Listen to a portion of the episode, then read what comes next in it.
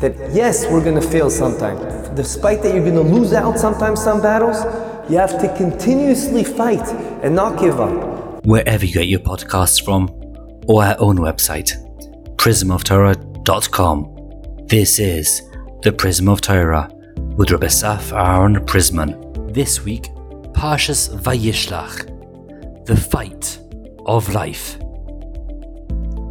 Shalom to everyone. In this week's Parsha, Parshas Vayishlach, I would like to share with you a Moratic idea, some deep concepts that I saw and heard by Rav Zev Leff. And Yirtzeh Hashem will connect it with a story to another topic in this week's Parsha. So we all know there's a famous episode where Yaakov finds himself, him with the angel, and he was fighting off the angel. As it says in Perek Lamed Beis, Pasuk Kaf Dalid.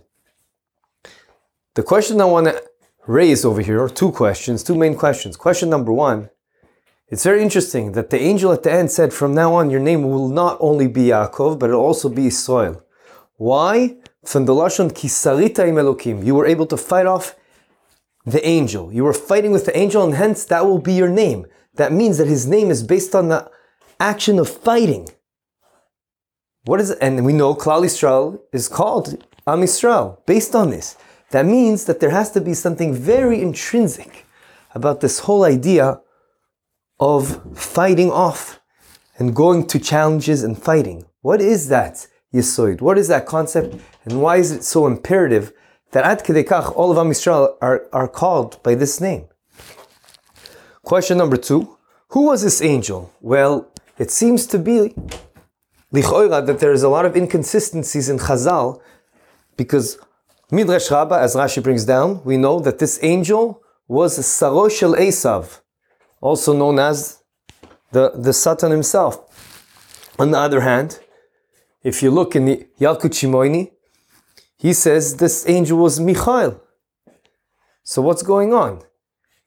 To make things even more convoluted, the Rashbam over here on this pasuk says that the angel stopped Yaakov from running away. There was an angel that stopped Yaakov from running away to ensure that he doesn't run away from Esav. And yeah, don't worry, Hashem promised you everything will be okay. You go and confront Esav. Don't don't run away. So how is there a way to make all these midrashim shtim together? And perhaps there's different perspectives over here we, that we're able to learn from them different things, but they're not necessarily in concepts contradictory.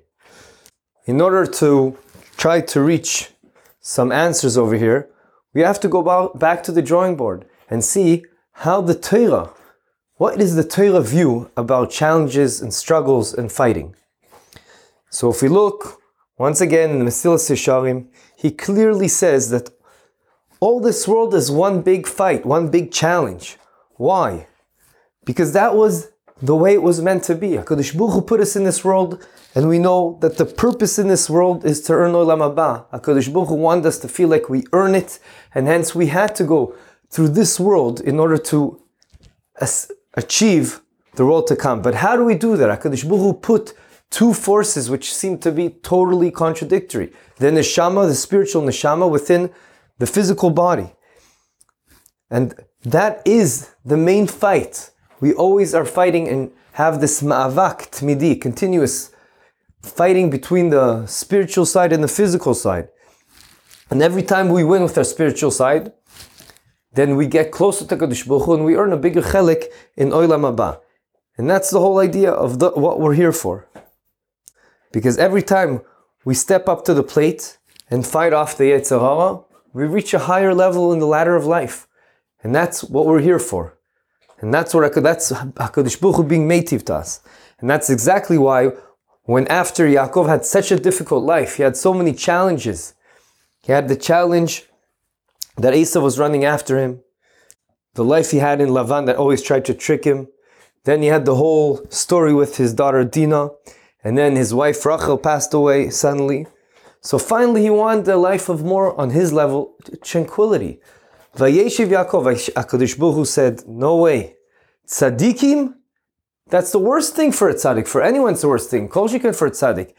Because not only are they going to get their reward in, in the world to come, they want to have a tranquility, a life of tranquility over here. That's not what it's meant for. They have to continuously fight, step up to the plate, have challenges, and through the challenges they grow. And even if you have a break in challenges, then you have to work on yourself and, and bring your own challenges to ensure you continue growing. And of course, Yaakov was on a high level, but on his level, HaKadosh Baruch Hu felt that he was trying to take a break and just, as they say, take time out. And that is not what we're here for. This is the famous concept of Adam la'amal yulad, that we're here for, for work, for fighting, for growing. Famous Midrash says that from this, from this struggle between Yaakov and the angel, the dust went all the way up to the Kisei HaKavod of HaKadosh Baruch Hu, which by saying that, that represents that it's going to have a major effect on the spiritual DNA of the world. Because that is how Hashem created the world. For us to be able to fight off the, the any challenges we have with the Yetzer Hara to get closer to HaKadosh Baruch Hu. Now we are ready to answer one of the questions we raised. Who was this angel? There are more chazals that say that at some point the angel seemed, seemed to be in disguise, looked like a robber, and sometimes he looked like a Talmud Chacham. What's going on? Perhaps we can explain everything. Rav Zev Leff wants to say as follows. These, these, the angels are always coming to help us. Sometimes it has to be in disguise of a Michael, a Talmud Chacham, someone coming to help us. And yes, it might mean pushing us to fight because we're trying to run away from, from struggles, from challenges. But that is gufa how we grow in life. And that's what happened with the Talmud Chacham. That's what happened. That's represented and symbolized by the Talmud Chacham. And that's what happened with Michael. He told Yaakov, no, you have to fight. Don't worry. Hashem promised you you'll be okay. But you have to fight. You can't just sit down and do nothing. You have to step up to the plate and take the challenge and fight the evil forces. Yetzer Hara. And that, of course, was in favor of Yaakov. And even the Satan himself, that angel is also in favor of Yaakov because it's showing him that yes, indeed, you do have to fight. You have to fight me. But through fighting me, you'll appreciate what life is all about. And once the angel does that, everything is Ratzon Hashem. Both, from both perspectives is Ratzon Hashem because through the, these challenges, a person gets closer to HaKadosh Baruch Hu. And, and uh, even when the Satan fights, it's to ensure we fight back and we appreciate that this is what life is all about. And it's a continuous challenge, and we're meant to grow through those challenges. Even Yaakov at the end realized that, because at the end he wouldn't let the angel go. He wanted to continue fighting, because he realized it's for his best, and that's what life is all about. And where do we get this strength from? Where do we get the strength from to continuously fight the Yetzer Hara and by that getting close to Kadosh Baruch Hu and hopefully also achieve the big chelik in Olam Haba? That, of course, comes from the Torah. As we know, Chazal teach us that there's a huge Yetzer Hara Kadosh Baruch Hu in the world, but there's also a tavlin, a spice, to fight it off, and that's the Torah. Why is it called a tavlin, a spice? Because we're not totally shutting down the Yetzer Hara. We're using the Yetzer Hara to do Ratzon Hashem. And that's also Pshat in Bechol Levavecha. We have to work Hashem with both hearts, also Yetzer Hara. And that's why it's the be, best adjective to call it like a tavlin, a spice. You put it on something that that's not so good and it changes it to become good. And ya- Yaakov Avinu is the best personification for that because he represents Torah. yoshev ohalim. Yes, he took that Torah with him to fight all the challenges he had in life. The Midrash Tanchuma over here says that the angel didn't understand how Yaakov had the ability to continuously fight for so long. And hence, he tried to hurt him exactly in the hip joint. We know the Gid Hanashe. Why? Because that symbolizes the difference between angels and people. Angels never sit down. They're always on the go. They're always standing. Whereas people, when they go through challenges, sometimes they have to take a break because they failed and they sit down. But Yaakov continued fighting even after the angel hit him. And he wanted to make sure, who is this? This is an angel as well? Is Yaakov an angel? And then realized he's not an angel. And despite the fact that he was limping, he still continued to fight. And that is the biggest lesson over here. That yes, we're going to fail sometimes. And that's why our, Your name will be Yaakov sometimes still, but it's also Israel. Despite that you're going to lose out sometimes some battles, you have to continuously fight and not give up. Once I mentioned this famous mashal in the Russian army when they tried to see who's fitting to be in the army. They put tons of armor on them that weighed five times their weight on a huge wild horse, and they wanted to see what? Not if he falls or not. It was obvious everyone's going to fall. The question is, how quickly is he going to go back up on the horse, or is he going to give up? And that's exactly the challenge we have in life. Are we going to chas v'shalom be depressed and yes, sit down? Or are we going to try to be like angels as much as we can and continue walking in the path of life, continuing battling and stepping up to the plate with the challenges that the Yetzer Hara gives us, which we know is only for our best to get close to HaKadosh Baruch Hu and achieve Olam Haba. That's exactly the opposite of being in a depression. A person in depression doesn't want to wake up, just stays in his bed, does nothing. And we're coming to La'apuke from that. With that, we've answered our other question that yes, there's sometimes is a Michael that helps us and pushes us to fight when we need to. And sometimes it's like a Talmud Chacham that helps us to do the right thing and pushes us to do the right thing. And sometimes it comes about in the fact that we have to fight off the Yetzer Hara, the, the Satan himself. Elu ve'elu divrei Elokim chaim. It's different perspectives at looking what's happening. The Chinuch explains that this mitzvah, because of Yaakov being wounded in the Gid Nashe, which is translated to as the sciatic nerve, it represents this idea, yes, sometimes we're going to fail, it's going to happen, but we shouldn't give up, just like Yaakov didn't give up. And as Chazal teaches at the end, what came out? He went limping. And then the sun came, which represents Olam Haba, Mashiach, and it healed him. So too, the same is going to be. In Olam Haba, we too are going to be healed in the sense that we're going to get a chelik in Olam Haba, and everything will end up being, and we'll see why everything was worth it. So even though it seems like things are sometimes difficult, but really it's through that difficulty that we're going to be able to grow, get Olam Haba, and get close to HaKadosh Baruch Hu. And therefore we should embrace the challenge and be happy with half challenges. Ad Kedekach, Rav Dessler says that the word Ra, which represents evil, bad, spelt up the other way is Er, awakens us up to get close to HaKadosh Baruch Hu and stand to the plate. It's through those challenges that we grow. And therefore they're a necessity for us. And it's through the things that seem difficult in life at the end we grow through them. And they are our saviors. Yiratzon will be able to step up to the plate at all times and continuous fight, continuously fight off the Yetzer Hara, making our neshama win over our physical body and elevate the physical body to become also more spiritual, as the Ramchal always speaks about. I want to end up with a story. Today, literally half an hour ago, I was sitting with a very special Bachur in the yeshiva I teach. He asked me not to say his last name. His first name is Rabbi ironically. And in his life, he had all kinds of challenges. And as he said to me, he reached to a certain degree rock bottom. Until there was a major turning point in his life two years ago. He went with his family to the beach and he went fishing with his father and his uh, couple of siblings.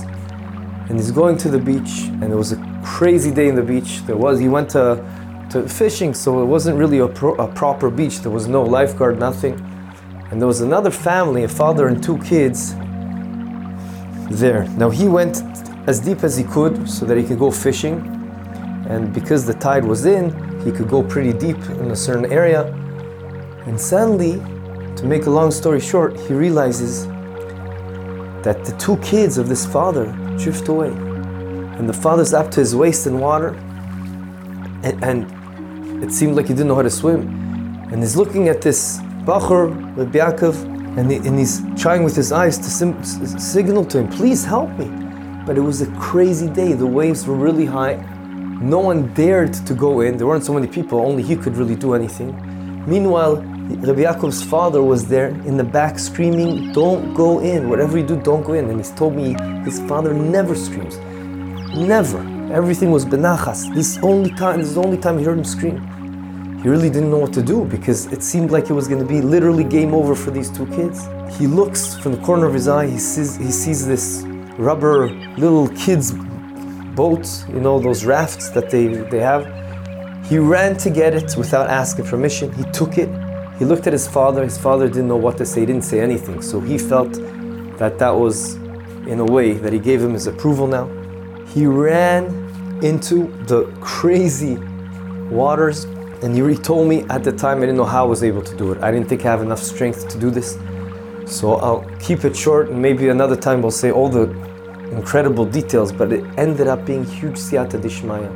Even though he went all the way, he got the two kids, he put them on the raft. Some guy then came to help him. He brought them back. Then again, one kid fell and went back, started crying.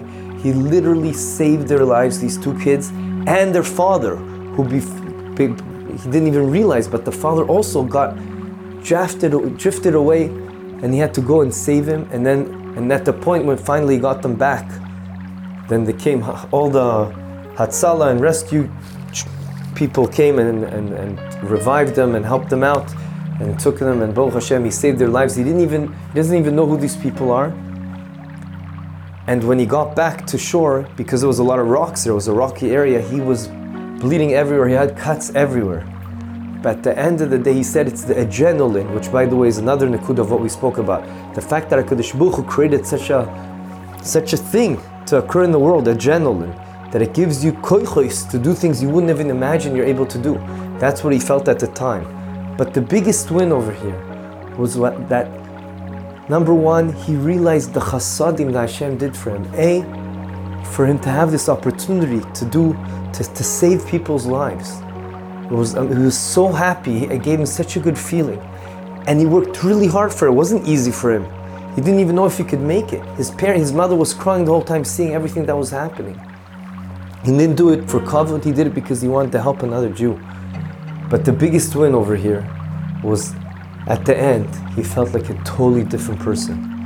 He left all the shtusim that he was doing smoking this and that or whatnot without getting into details. And it was the biggest turning point in his life. This is two years ago.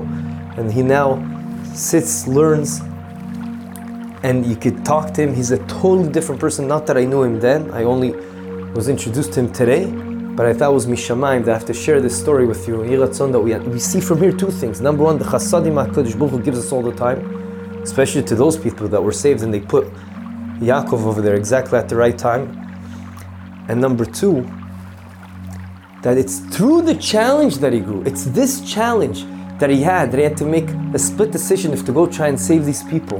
And he decided to, yes, I'm going to fight it off. I'm going to fight off the Yitzhak. I'm going to try to save these people because it's the biggest mitzvah ever and I want to help them out. And so we see through this amazing true story how not only did HaKadosh Baruch Hu give him chasadim to be, to have this opportunity to save people's lives, but also the ability to do it.